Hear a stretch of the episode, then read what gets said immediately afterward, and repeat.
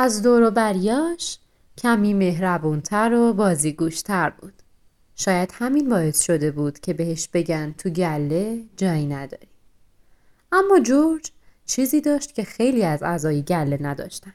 اونم هوش بالاش بود.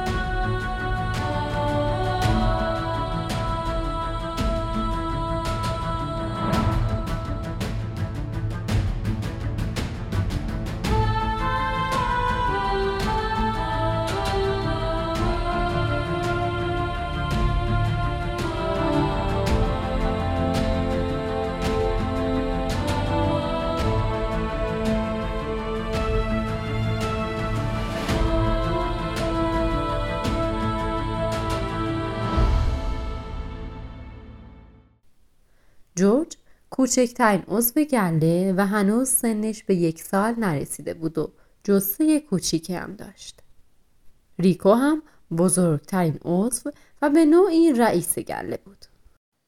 جورج معمولا به آموزش های ریکو گوش نمی کرد و دائم بازی گوشی می کرد و حواسش به همه چی بود الا به آموزش ها که همین ریکو رو کلافه کرد و می گفت هر طور شده جورج باید اخراج شه اون یک گرگ واقعی نیست.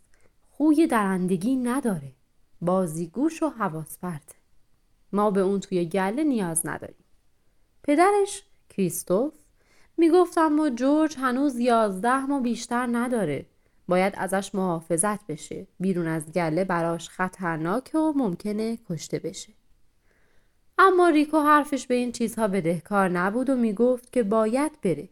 باید بره تا یاد بگیره بیشتر حواسش جمع بشه. وگرنه با این بازیگوشیاش خودشو به کشتن میده. کریستوف هر چقدر اصرار کرد نتونست ریکو را از تصمیمش منصرف کنه و با یه حالت ناامیدی برگشت. وقت خداحافظی رسیده. خداحافظی با طول گرگ بازیگوش. قبل از رفتن کریستوف قلاده طلایی رو به جورج داد و بهش گفت ازش خوب مراقبت کن. جورج ته دلش ترسی داشت از اینکه مجبور بود بره. از طرفی هم دلش می‌خواست خودشو به ریکو ثابت کنه.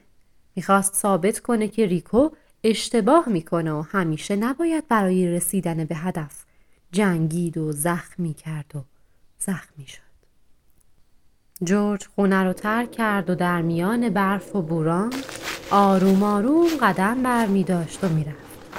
در اون سکوت جورج فقط صدای پاهاش که در برف ها فرو می‌رفت رو میشنید و نمی‌دونست کجا داره می چند مایلی که از خونه دور شد احساس ترس کرد و هرچی بیشتر دور می‌شد مقدار ترسش هم بیشتر می‌شد. اون سرمایه عجیب امانش رو بریده بود. کمی اون طرفتر صدای چند قلاده سگ میشه جورج با شنیدن صدای سگ ها کورسوی امیدی در دلش پیدا شد. خواست بره پیششون اما ترسید. نکنه بلای سرم بیارم. من که نمیشناسمشون. کلی با خودش کلنجار رفت تا اینکه سرانجام تصمیم گرفت بره پیششون. آروم آروم و با پاهایی که از ترس میلرزیدن به سمت سگها حرکت سعی می‌کرد که ترسش رو پنهون کنه اما موفق نمی‌شد. از دور و در اون هوای مهالود فقط صدای ها رو میشه اما نزدیکتر که شد تونست ها رو ببین. چهار سگ شکاری با جسه های بزرگ. یکیشون جای چند زخم گوشه چشم و روی صورتش بود. ترس جورج و لرزش پاهاش بیشتر شد. یکی از ها با دیدن جورج با صدای بلند گفت ای بچه ها اون بچه رو ببینیدش. تا حالا این حوالی ندیده بودمت کوچولو. اهل کجایی؟